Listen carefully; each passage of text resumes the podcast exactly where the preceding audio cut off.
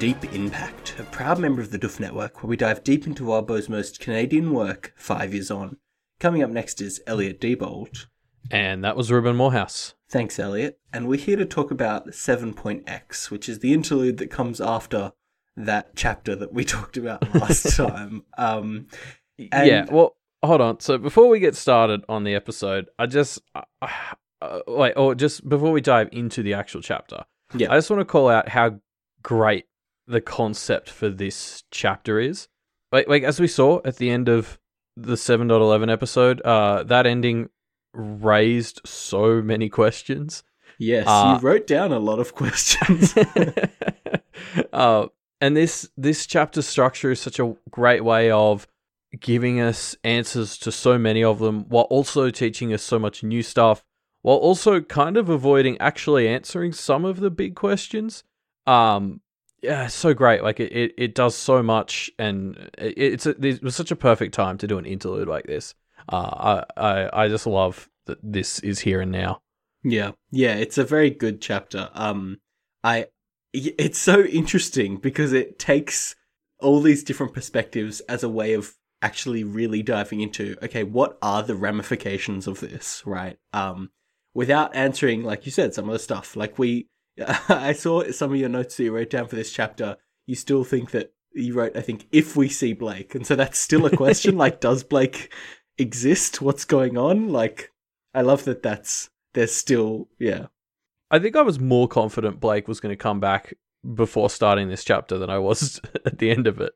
Um, I guess I guess I'll talk about that. But um, I, I think one other thing uh, I want to quickly say before we actually dive into the chapter, um, I just want to get this out of the way. Otherwise, I'll sort of have this rant scattered across like five or six of the segments. Is Yeah. um, I'm just a really big fan of like uh xenofiction, and yeah it, it's something that I think the written word is uniquely capable of capturing. Like film and TV are so limited because it's just like visual and audio cues. Like, you know, how many times has an alien just had like a fisheye lens and, and like IR turned on? yeah Uh, yeah and, and that's how different its brain is. Um, and like video games are like a little bit better equipped, but not much.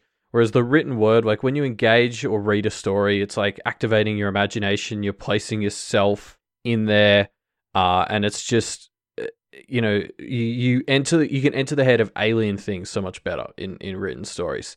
And like a big part of I think of why I'm such a big Wildbow fan is he absolutely kicks ass at, at xenofiction. yeah i remember one of the points in worm where i was first like oh yeah this is gonna be a big thing for me was that uh, brutus interlude where you're inside the head of a dog and it just makes sense like it just Yeah. works um and obviously there are a lot of other points where things like that happen throughout the story Yeah, I mean, I think we may have even sort of touched on some of this in our Media MD episode on Worm, which would have been like over two years ago now. Mm. Uh, but like even when I was only halfway through Worm and I was like trying to sell it to people as I was still going, one of the things I'd already latched onto was I loved how Wildbow captured the alien senses of, of parahumans. Uh, like Taylor obviously has a bug sense and it affects how she thinks because she interacts with the world differently through this other sense. And uh, the scene where Trickster gets uh, his his new powers is like etched in my mind because I Mm. loved watching someone come to terms with a new sense uh, that was so alien and, and just how easily Wildbow conveyed this completely, you know, abstract sense to us. Um, and I've been really excited. Like Pact, I think has even more potential than the Parahumans universe for like the complete spectrum of xenofiction from mostly human to not at all human. and I mean, this chapter we kind of see that entire spectrum uh, Yeah, to some true. degree. Like we we get we get bits and pieces from from right across both ends. It's great. Yeah. Um yeah, it, it is it is great. You're right. And and that's some of my favorite parts of this chapter. Um I think we'll get into that especially when we talk about Isadora, uh, who I think Yeah. represents that so well. Um anyway, I guess let's let's Yes, let's actually start the chapter now. We've spent 5 minutes in this episode without even talking about the first thing. So um the first thing in this chapter is uh, we start with with an excerpt from a book, and it, it kind of gives you vibes of uh of of Black Lamb's blood, or at least it did to me. oh, it did to me as well. Yeah, t- uh, talking about demons in the in the scientific, theoretical sense, um, specifically talking about demons of the first choir and what it actually means for them to destroy things. Yeah. Uh, I mean, this was so cool. Yeah, and it's such a. Uh, the, you're right that the structure of this chapter is so good, right? Because this is taking us away from what we saw at the end of the last chapter, where it was Blake has died and he's the protagonist of this story that we've, you know, come to, to love um, and criticize in a very loving way. Um, Yeah. and we've seen over the past chapter, especially his close connections to everybody. And so experiencing that last chapter is very emotional, right? It affects us on an emotional level. Whereas this Mm. interlude takes us a step removed from that and actually talks about what this means in a in a kind of abstract theoretical sense. Um, we, we'll get back to the emotional stuff later. Don't worry. But for now, we're we're talking about what what would it actually theoretically mean for Blake to be erased? No, you're right. It's it's the perfect way to open it up because yeah, as you said, it, we're taking a step back and like looking at this very analytically. Like it's sort of saying, here is what has happened. Like, you know, scientifically doesn't seem like the right word. But, uh, yeah, it's very much. This is sort of factually probably what has just happened to Blake. Yeah, and there's no there's no specifics to this situation. It's just like here here is your ability to kind of process what has just happened. And you know then we are going to dive into what this actually means for the people that and the characters that you know we are familiar with. Yeah, it's great because it is like, I mean, you know, we in in I think it was the first or second interlude we had the the interlude about familiars and domains and implements, and the the structure of that was here's the theoretical and now have the practical example, and you get to kind of explore the human side of that, and that's basically Yeah. what this chapter is at a at a bigger scale. It's the first part is here's the theoretical of what's happened, and then we just see example after example of that thing happening, right? Um, Yeah. it's awesome. Yeah. Uh, so what the book is saying, in essence, is when when first choir demons erase something, that's it. It's gone. It's erased. Nothing is left behind except for the chaos that kind of rushes in. And and in that chaos, in that vacuum left behind, we as humans are are kind of intent on seeing a pattern there where it kind of looks like a hallucination or whatever that, that is left behind is something being added back into the world, but that's just our perception interpreting the the nothingness that the first choir leaves. Yeah essentially reality tries to fix itself and humans just attribute uh, like you know those changes uh in reality to something else in reality like uh, you know we don't tend to think outside reality because what does that even mean Yeah. um uh, like i wanted to call out one specific segment uh from this uh which says um shibriri's blindness and deafness ultimately leaves one so unable to see or hear that they will perceive absolutely everything that doesn't exist in space and time as their eyes and ears are opened ever wider to the true void.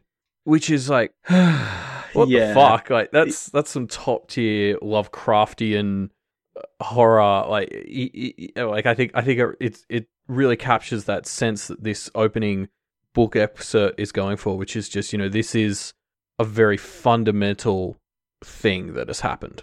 Yeah, and I like that it's it kind of sets it up as we can't really know what's going to happen now, right? Mm. Like we can kind of make guesses of how things will react based on Blake's erasure, but really we don't know how reality's going to react to Blake's erasure because it is kind Yeah. of by definition incomprehensible for us mere mortals, right? Um, and I I love that. I love how it answers questions while also saying I'm not going to tell you the answer. You'll just have to fucking wait and see.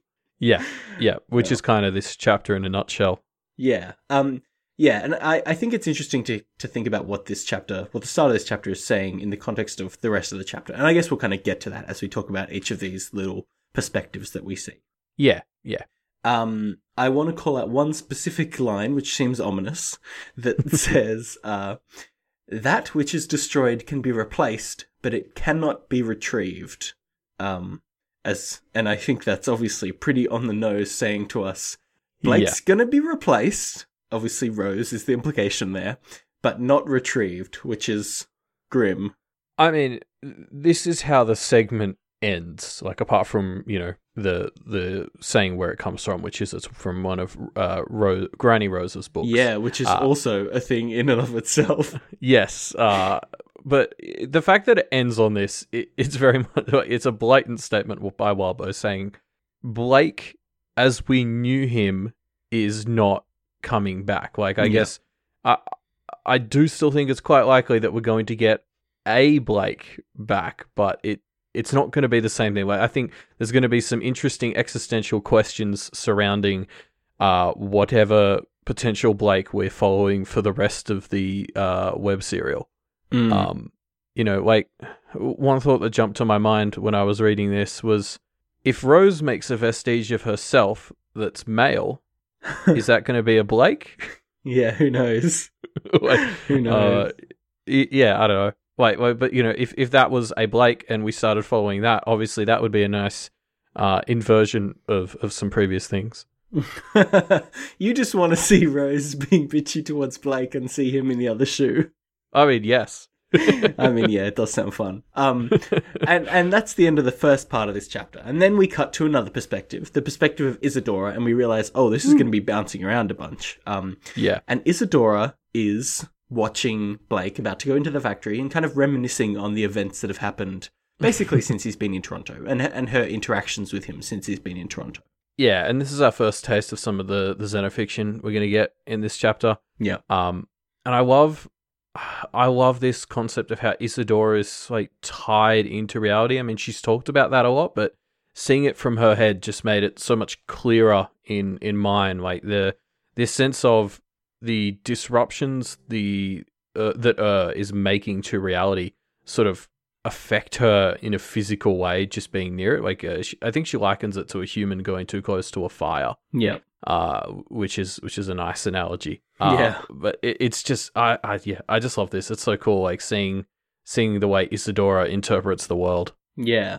Um, and it's I, the thing that is interesting to me about this part is Isadora ta- thinks about how she has been basically helping Blake this entire time, right? Um, her eviscerating him was to buy him more time, which obviously worked. Um, she bought him three Hmm. additional days. She's been kind of explicitly boosting his karma, and she really wants him to succeed here to destroy Ur, but she's kind of torn between thinking that he will kind of fluke his way into a massive success or just fall flat on his face and fail. Yeah, yeah. I mean, I think Blake actually wondered at one point whether he whether Isadora had given him some good karma. Hmm. I can't I can't exactly remember the context. I think it was towards the end of Arc six or maybe at the beginning of Arc seven. Anyway, but um, yeah. I mean, Isadora's kind of explicitly been walking around saying she's trying. Or no, she she says she's not directly helping Blake a bunch of times, or she won't get involved. But it was always kind of clear she was doing what she thought was right Yeah. uh, on the grander scale, and we just usually thought that meant she was at odds with Blake. But it kind of seems, I mean, this this makes it clear that she wasn't always as against Blake as as I thought, at least. Yeah. Uh, like particularly, I think the big revelation here is that she was intentionally trying to keep distance from him in order to make it easier to remember him, which Mm. you know we'll we'll get to in a bit. But like, I think that's probably the biggest development. Mm. Um, I, I also like this this extra insight we get into her psychology. I guess, uh, like she's confused by the fact that when she gave Blake good karma, it seemed to lead him to the factory possibly even quicker. yeah. Uh, and, and like you know, she's so tied into reality, and she gives off this vibe to other characters. Like from Blake's perspective, she seems very tied into what is like right and wrong with a capital R and, capital W. And and we're sort of seeing here that like it's a bit of an NP problem for her. Like she she can tell if something's right or wrong, but she doesn't quite understand the consequences of everything yet. And she's still trying to figure that out and and that's partially just, you know, her unique personality and partially like the limits of her her as a sphinx. Uh, it's such a cool such a cool concept like to to watch her ha- have so much knowledge and still be frustrated by the gaps that she has. Yeah, you definitely get the sense that she kind of has a vague sense of how she can set, you know, a rolling stone into motion to try and achieve the effects that she wants, but she still it's still a black box to her. So it's still like Yeah. yeah, it's very fascinating because she she is she like gives Blake luck. Like she says here, Mm. I instead of wishing him luck, I am literally giving him luck, which is like Yeah. a fucking wild thing. But it's so like she so clearly is shares goals with Blake here. Yeah. Um, there's also an interesting bit where she talks about how he's the Fool card, uh, and that's usually Mm. associated with air, but she thinks Blake is like a different element. And I don't. This feels like something that you know later on I'll be like, "Oh, that's what she was thinking about." But right now, I, I don't I don't know exactly what what this means. Mm. Okay. Well, put a pin in it for later. Um, there's also so yeah. So Isadora is kind of affected by by uh on a fundamental level, and because of this, she's able to sense that Ur is much worse than she or anybody really thought. Um, it stretches out below the ground, seemingly infinitely, and and basically Isadora comes to the conclusion right before he is erased that Blake basically has no chance to take this thing down. Yeah, so it just sounds like it hasn't left the confines of the factory. It's just dug down incredibly deep and it's huge. Yeah. And uh, like everyone vastly underestimated this demon. I think it's pretty safe to say. yeah, it, Um, I get the vibe that people think it's trapped there, but it's kind of made its home there, and that's a very different Yeah. interpretation. um, um, it, yeah. it's also interesting to me, like something we we talked about briefly a while ago was uh that Pact kind of seemed to be dabbling with these themes of like you know when you have an entrenched system and, and, Mm. and there are too many people who could try to improve it but just don't like you know a lot of practitioners just accept the system and and use it selfishly and and, and you know don't don't try to fix it or help others as much as they could yeah, I mean, it's pretty. We we had that with the whole diabolism thing with Black Lamb's blood, Yeah. and that was basically the whole situation with Conquest, right? Until Blake tried to change it and did. Yeah, yeah, exactly. And I, and I think that was something that really jumped out to me in this because you know we see here Isadora, like obviously it was very painful for her, and you know it took someone like Blake going in to, to draw her near, but she got so much useful information about this thing, and we see later that people like the Shepherd also have useful information. It's like if these people could just sort their shit Mm. out for fifteen minutes, like they could they could share so much information and and help each other with this sort of stuff. Mm. Uh, it's it's so frustrating.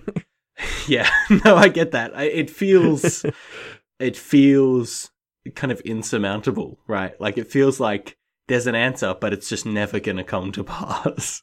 Yeah, yeah, but you know, if Isadora had been here before, she'd already know this stuff. If the shepherd was willing to tell anyone, or you know, just write it down, he doesn't have to speak. Mm. Just write down like how many people have been got by Ur, since he apparently can track that. Wait, yeah, I don't know. It's just um, you know, more knowledge could have been shared if, if everyone was more open and willing to work together.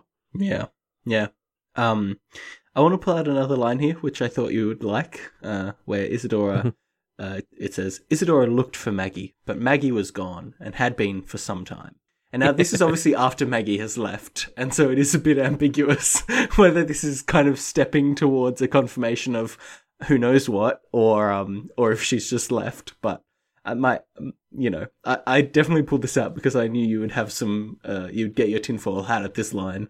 actually didn't. I, yeah. I, so I think, I mean, I guess I may as well just talk about this here. But uh, Wabo has mentioned in in the comments uh, under some of the chapters for Arc Seven that there's like a Maggie uh, interlude arc. I think Mm. coming up. Like he he's pretty much all but confirmed it. So I'm actually expecting Arc Eight to be a Maggie interlude arc. So I I, I feel like maybe it's just tying more into that. I, I I'm wondering if with a Maggie interlude coming up, you know, she, she supposedly came down here to sort of have a controlled crack at some, uh, you know, blood, fire, and darkness. And uh, I'm wondering if maybe uh, that's going to backfire a bit.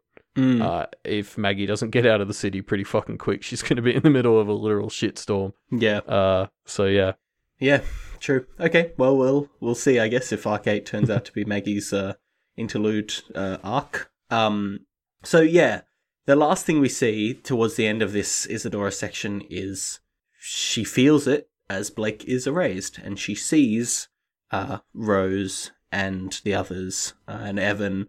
Um, she sees them forget Blake. Uh, she's able to kind of segment herself a bit, compartmentalize enough that she can kind of circumvent the erasure. Um, but yeah, she's she she sees it go down, and it's sad. it's like experiencing Yeah. the sadness all over again. But something that's littered throughout this chapter is potential avenues for us to get parts of Blake back, and this is probably Mm. the first and one of the biggest ones. Is Isadora remembers a, f- a bunch of fairly important details about Yeah. who and what he was.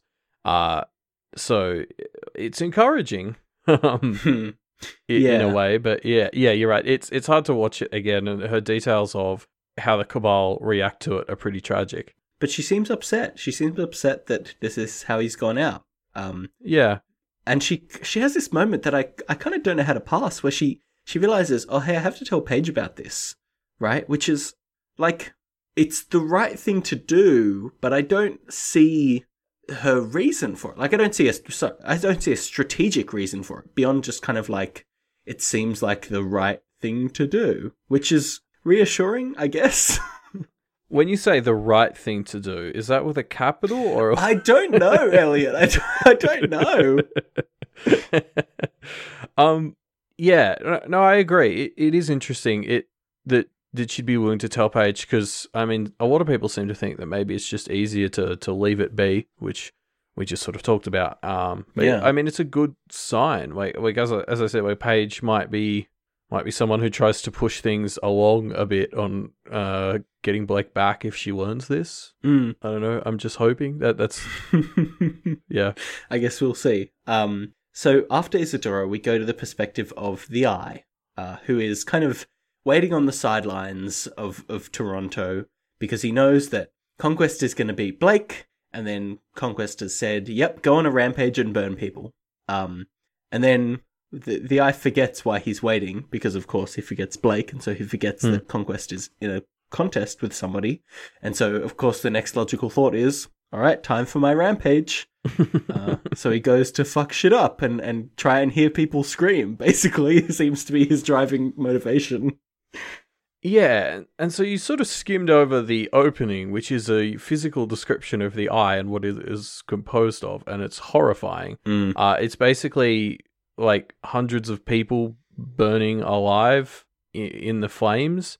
Uh, like it's incredibly fucked up. Yeah. Uh, and so like the eye is an elemental. I think I think we've been told, and I don't think we know much about elementals. I haven't really played much D and D. I know elementals are a thing in D and D, but I Mm. don't know the lore that surrounds them there. Mm. But like I guess normally when I think of an elemental, I think like fire or earth or, or something like or like air the, or the water. Yeah. yeah, like the Sisters of the Torch have a fire elemental that Yeah. they're sort of based around. Whereas the eye almost seems to be like an elemental of humans dying because of their own shit. Mm. Uh like he's like the an elemental of weapons and and human human like murder, I guess. Mm. Uh, and so, of course, you know, much like a, f- a fire elemental, I think is kind of made out of fire. The eye is made out of people dying due to weapons. like it's crazy. It's, wild. um, yeah, and and this is obviously the eye l- goes on his rampage here, right? Um, Yeah, and this is our first example of the negativity that's kind of rippling out from Blake's erasure. And I think this is the most kind of uh, obvious one. Like it's it's very Yeah. straightforward. This bad thing is gonna go kill things now, right? Like it's very much like, oh, this bad thing is off the off the leash now. Fuck. Um, and we're gonna get some more subtle, but I think equally as dangerous ones. yeah, yeah. Uh, I I agree. This is definitely the most blatant, and, and probably why it's the first. Just the yeah, some bad shit's going down now that Blake is out of the picture. yeah, Um, uh, what what's interesting is one thing. The eye shows a bit of humanity, I guess. Um, Mm. You know, there's a bit where it's it's thinking about blame, and that apparently stirs bad memories, and then uh, you know, and then it just goes back to rampaging. Uh, but you know, I guess I don't know enough about elementals and where they sit on the uh, humanity spectrum, but maybe you know, maybe a bit like an incarnation, it once had a human component, and that's still in there somewhere. I, I don't know. Maybe we'll see more of this. Maybe we won't. Um, but it's interesting. Mm. Yeah, you're right. It it is, and I, I I get the sense that it just is to flesh out the world because we're going to get to this a bit later uh, when we talk about the shepherd. But it, I I really get this strong sense of of Wildbow kind of using this chapter to hint at I mean, not even really for any specific purpose that we can see yet. Just kind of like deepening the world a bit. Yeah, I, I think just ju- doing justice to these characters that we're entering Yeah. the headspace of, even even briefly, just Yeah. make making it clear that these are not just machines or or you know void empty personalities. Yeah, I guess that's what it is. It's it's kind of showing how how much Wildbow fleshes out the the bittest of bit parts, right? Um, Yeah, because yeah. we we have up until now seen the eye as he's he's here to burn shit and flip over cars, right? Yeah. yeah up until now he's just been essentially like a machine. yeah, uh, and th- this implies a bit more personality and humanity to it than uh, I had expected. yeah, yeah, which is great. I mean, that's this is why one of the main reasons why I think Wabo has such a, a kind of cult following is just because people find these deep connections to all these side characters. Yeah, yeah, absolutely. Um, speaking of deep connections, next we move on to the uh, astrologer, uh, who is finally able to lie down and, and get some sleep because Blake has negotiated a temporary truce between her and the sisters. Um, of Wait course, for it. yeah. Uh, right as she's about to fall asleep, she realizes, hold on, I'm still at war with the sisters because, of course, Blake's gone now. So that truce, also by connection, uh, has vanished. Um, and she wakes up and she's, it's fucking sad, right? Like she, she's about to finally get some rest, and then suddenly she has this kind of sensation of, oh shit, I can't, I can't, I can't rest. I can't ever be at peace while this is going on. And it just is like, you know, the the eye going on a rampage obviously is bad, but but this is just a a clear positive thing, a, a way that Blake mended the world a bit, and it's just gone. It's it's just like it just sucks. Uh yeah, I agree. It was like the the eye going on its rampage was like an oh fuck moment, and this is just like an oh no yeah, and moment. it gets sadder because Diana remembers that she had guests and notices the amount of mugs that she has to wash up. And there's one more than she remembers having guests. Um, and it's Doug's mug, her mentor's mug, uh, which obviously she thinks to herself that she would only give to somebody that she really cared about. Um, and so this person, whoever they were, is gone.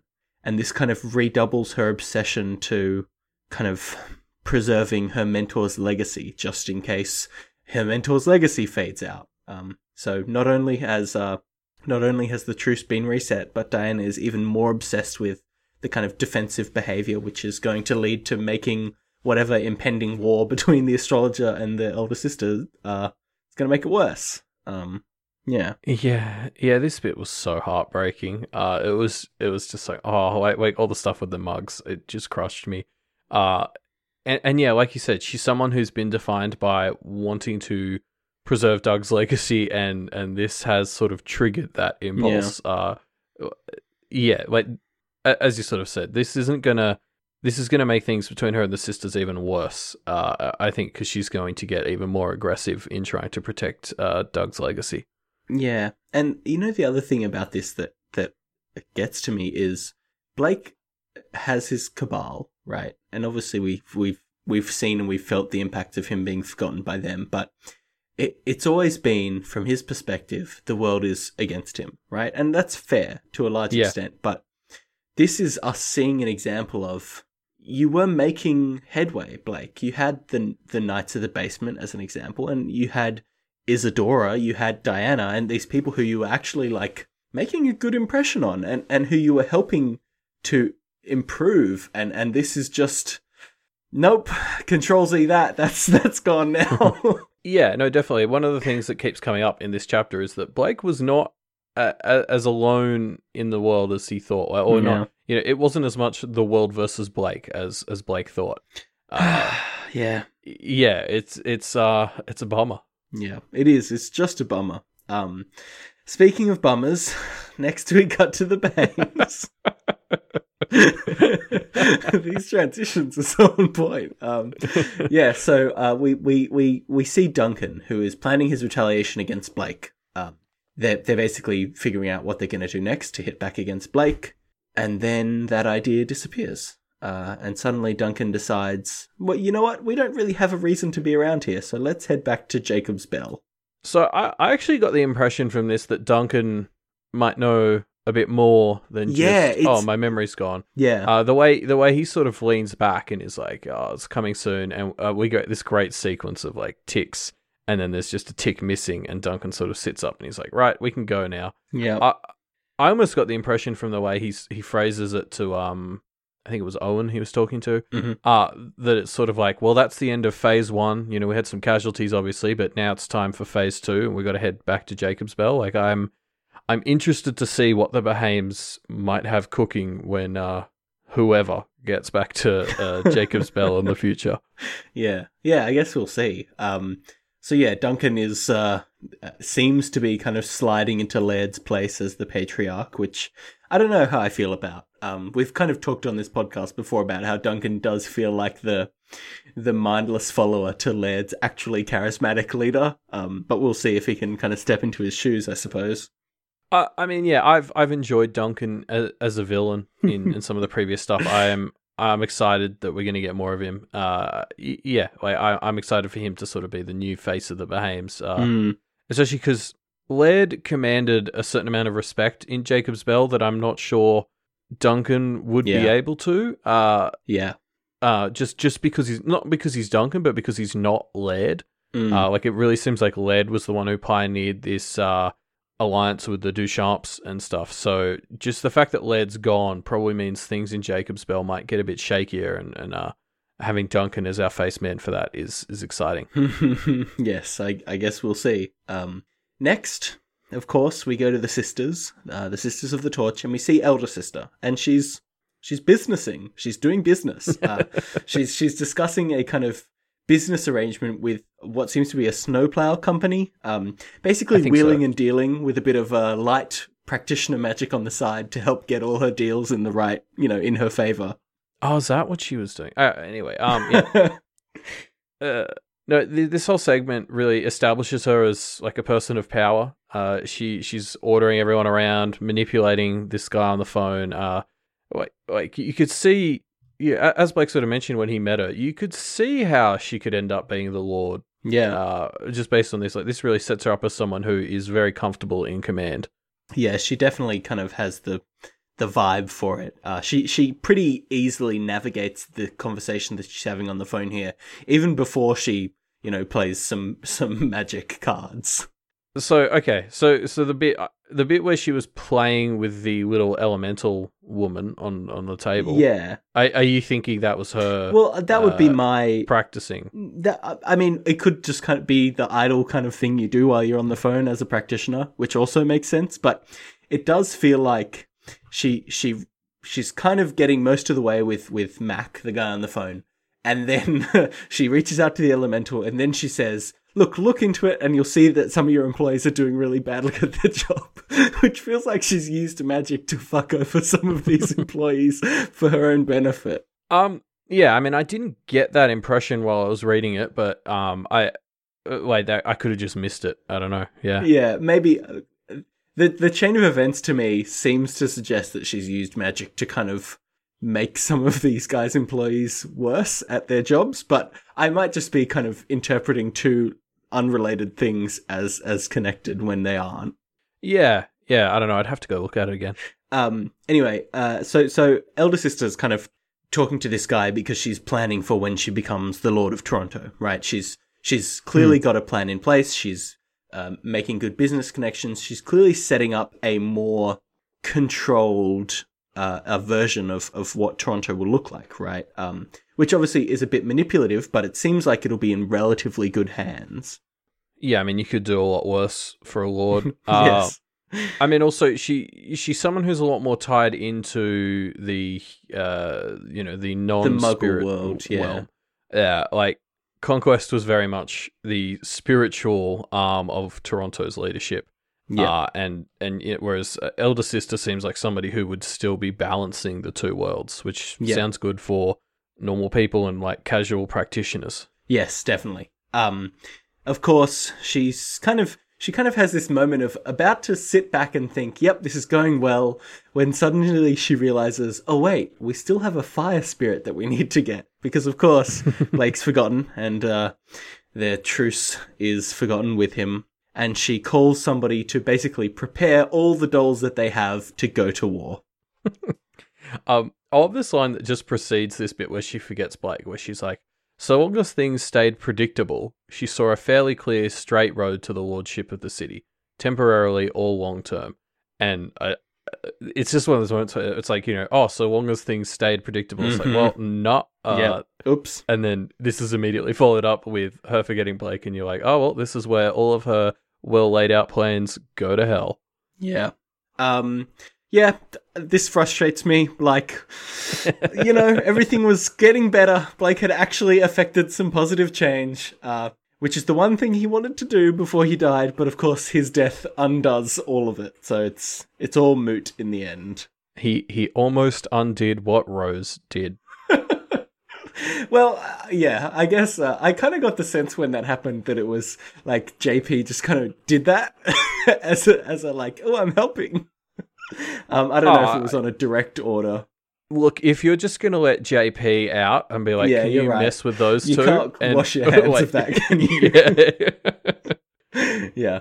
Um. So uh, next we cut to the shepherd, and he feels the recoil immediately. Um, and he stays silent, not because he has to, but because he knows he would lie, and he doesn't want to lie. Yeah, so again, this is just someone we've only ever really seen as an enemy. Yeah. Uh, and we get a little insight into uh, you know, who they are outside that. Yeah. It's it's eight lines and it's like, oh shit, there's a whole story here. like there's a whole thing here and we're just not gonna see it. Yeah, yeah, as as we sort of mentioned, it, it just sort of implies that there's more to him, but uh, you know, I I'd I'd be happy to see more of it, but I also would be happy if this is all we get. Yeah. Uh, it's just, you know, it's just a little bit of, you know, this is the shepherd and and where he kind of stands from his perspective. And again, I'm still a little bit angry at him for not communicating the fact that he knows every time Er wipes someone out. That's such a dick move. yeah, you're right. He could write it down, couldn't he? Yeah. Um, yeah. No, you're right that he. I don't know. I mean, he is a. Look, you have some depth, Shepherd. Your eight lines in this chapter prove it, but you're still a bit of a dick. So you got you got a way to go. yeah. Um, so the final perception we see, no, sorry, the second last, because I, I forgot ironically about the last one. Uh, the second last one we see here is uh, Rose. Um, and she's kind of freaking out. She feels like she's having a panic attack. And it's because, for some strange reason, the world that she lives in and has always lived in, as far as she knows, just feels more vibrant than it has before. And who knows why? uh yeah, this is great. It took me a second to sort of process like what this was, like the way she's like the air was just like feeling feeling like it was giving her a high and I was like, "Oh, right, this is what happened when she ended up in Conquest's domain." Yeah. Uh it's it, it- it's a nice little detail of, of her trying to process it and us being like, "Ooh." yeah. Um, uh, so the other thing is her analogy for explaining this is, uh, she talks about a time she went to camp as a kid, and they all got dirty, and they were all proud of how like you know filthy they were, and and this is just really bad imagery for our new Diabolist to be to be clinging to as a fond memory. Yeah. Uh, like get, being happy and and proud of being in the muck is just that's not that's not good Diabolist thinking. Uh, it has me worried. all the all the every time there's an opportunity for one of uh, for one of these analogies to pop up, it's always one that you can just kind of interpret as a bad sign for Rose. It's Yeah. been very consistent, which is horrifying.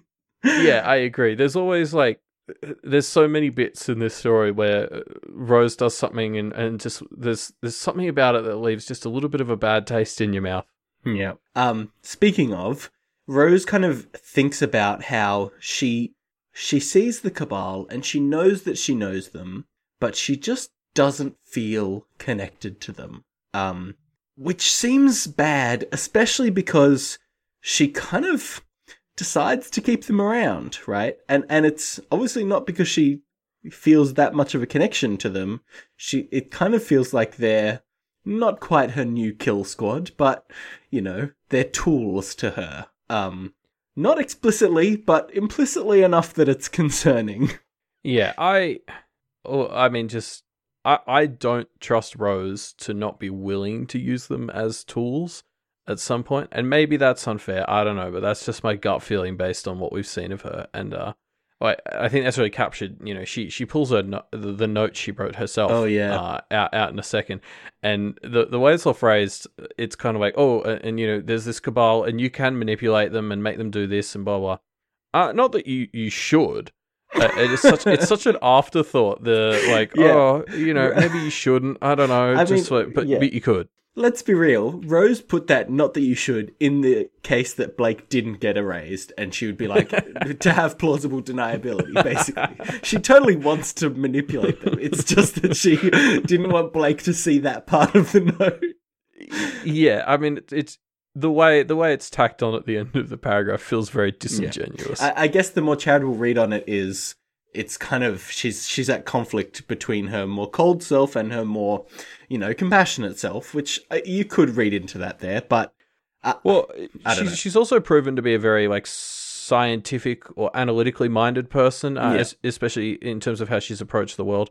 And I guess it would be a very sort of uh, you, you know amoral-ish scientific perspective to be like, you can do this, blah blah blah, and then just sort of at the end think, oh, I mean, you probably shouldn't, but yeah, uh, you know, it's that it's that uh, like scientists can can run into that fairly often. yeah, yeah, totally. Um, so yeah, Rose Rose finds this note, uh, kind of pieces together a bit of things or enough of things that she's kind of like, I don't need to, I, I can't really do anything here.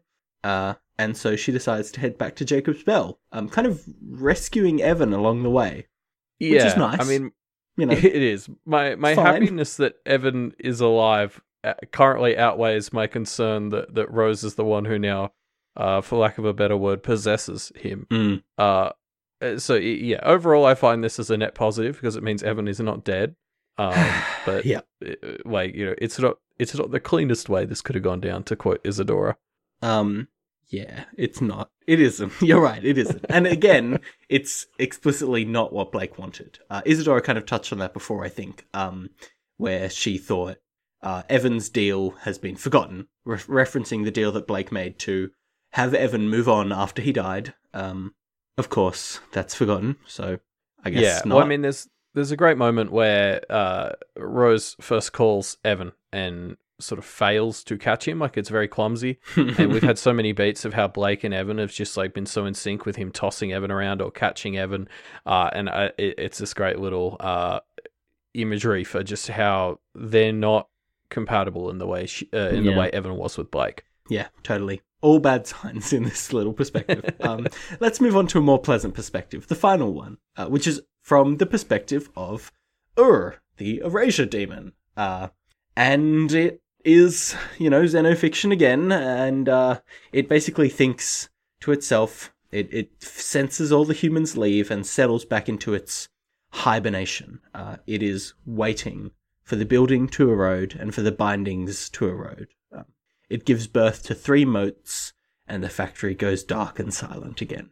Yeah, I mean, capping the chapter off with the most xenofictiony uh, passage is is such a terrifying way to end it. It's it's really good. Uh, Yeah. like, like we we already got that insight into how much larger and more terrifying Ur is uh, in Isadora's section, Mm.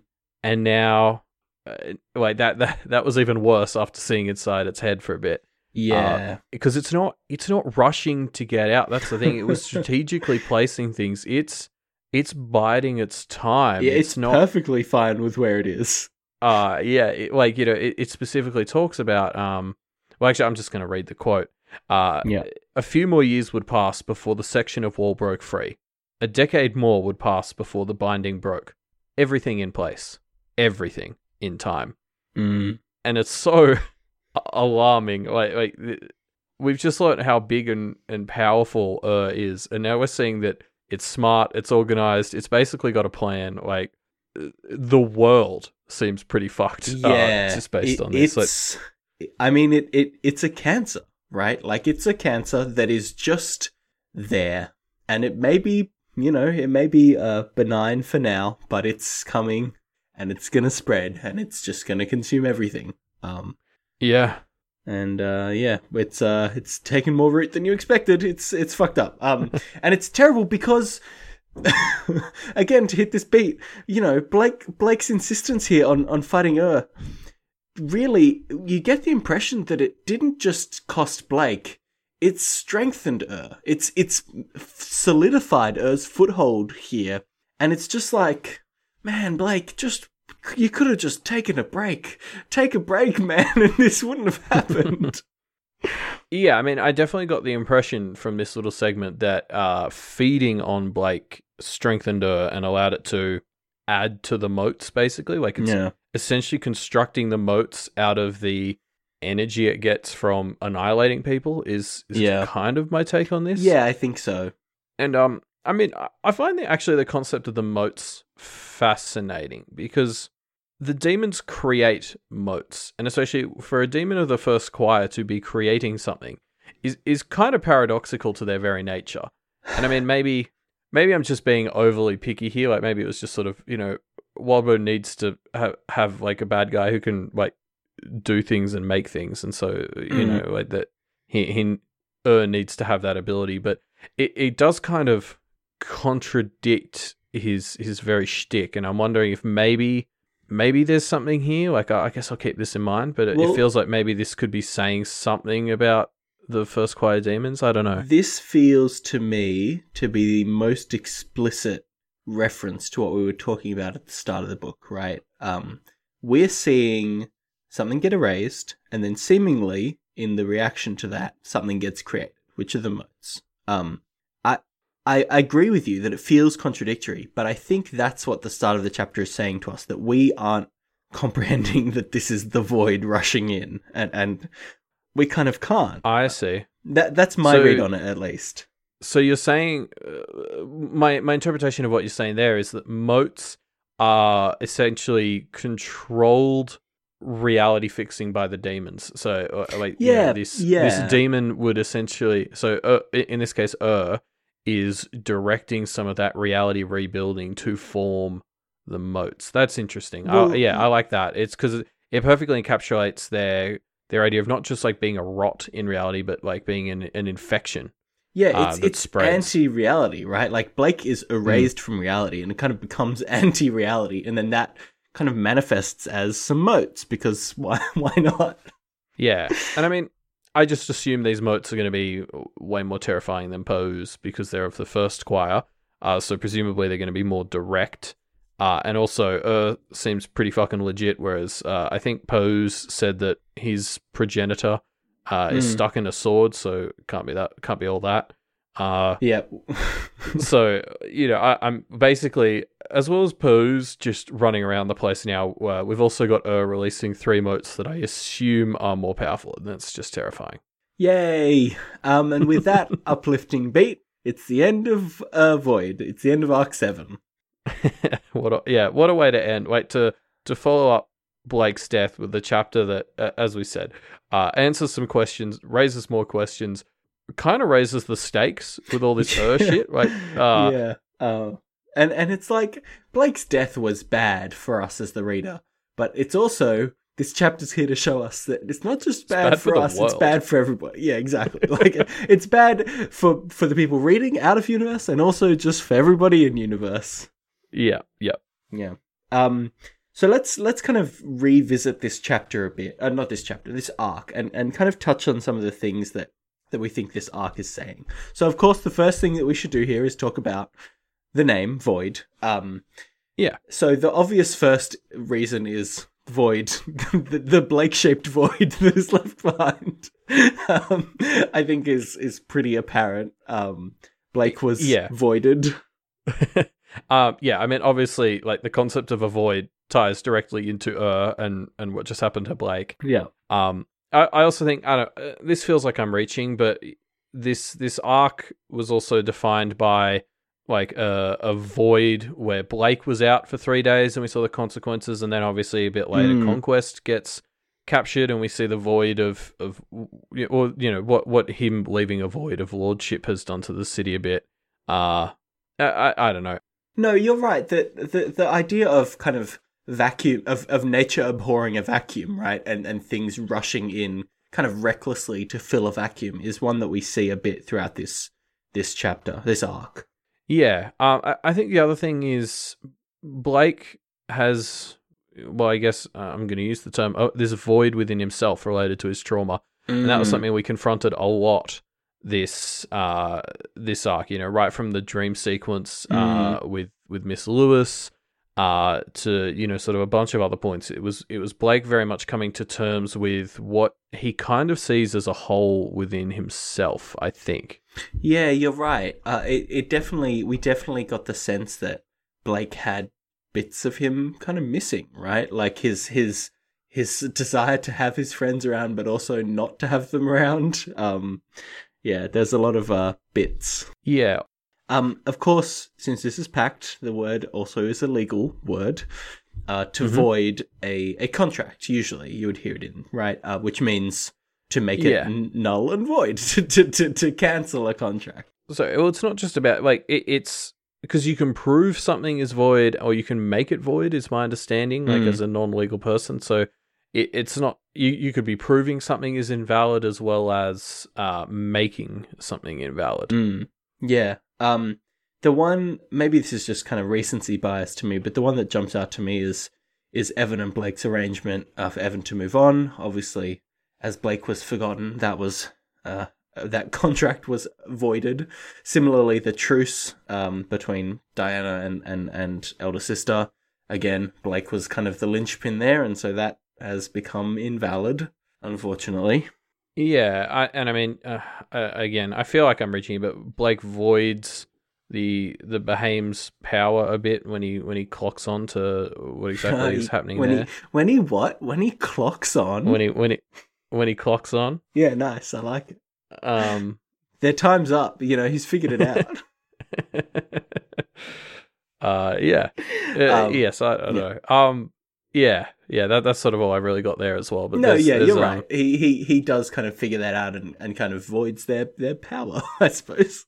Yeah, yeah, Um, yeah, so I, I love talking about these arc me- uh, titles because it's always so fun to me. Um, so so diving into this a bit more, uh, some other themes that kind of came out this arc, uh, to me, Blake's insistence. We talked about this a fair amount over over the chapters in this arc, but Blake's insistence on putting himself in danger, kind of to the detriment of of the people around him, right? Um, obviously Alexis got shot by an arrow, Fell got killed uh, in this chapter. Um, they obviously Blake threw himself into the erasure demon here when he didn't need to do that. I mean, it said it had decades to wait, so he could have literally waited decades, Blake. But no, um, I- I think it's yeah, and Isadora kind of summed it up as well when she talked about the stones tied to the one stone rushing towards the pond, right? Um, yeah. he, Well, he- she also yeah, so she also talks about it like in this chapter, like she calls him the little warrior again, Mm. and, and sort of.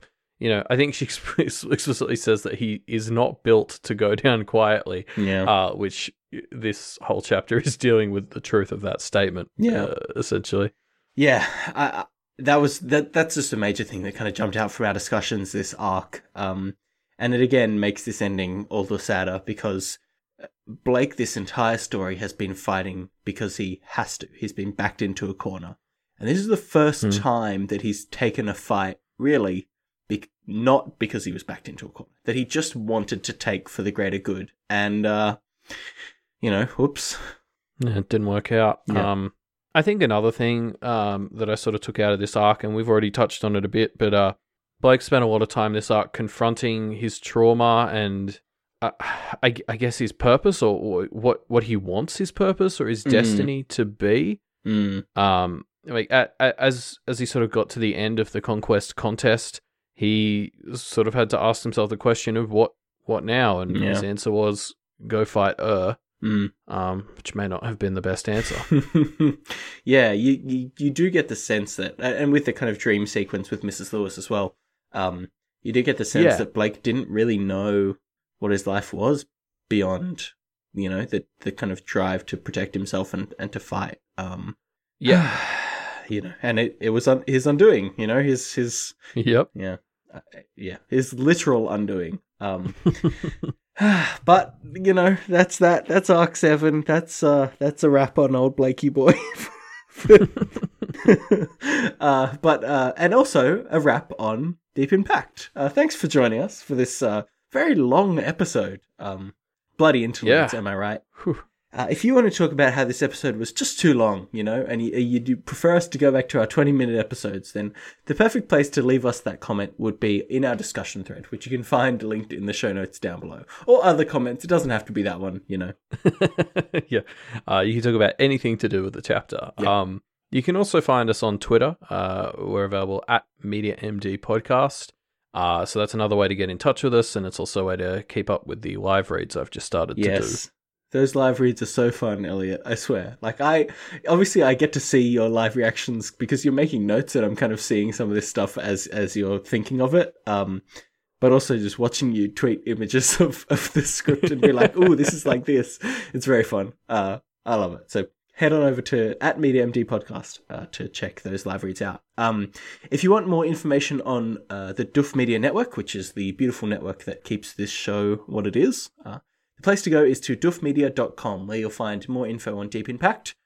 Uh, yes, and and one of the other shows on Doof is obviously the Doof Cast. Uh, it it's the the main sort of uh, oh, what's the word they use? Podcast? Uh, variety show. Oh, I see. uh, of of the Doof Network, and uh, coming out the same day as this episode, so it's probably Oh, already yes. in your podcatcher.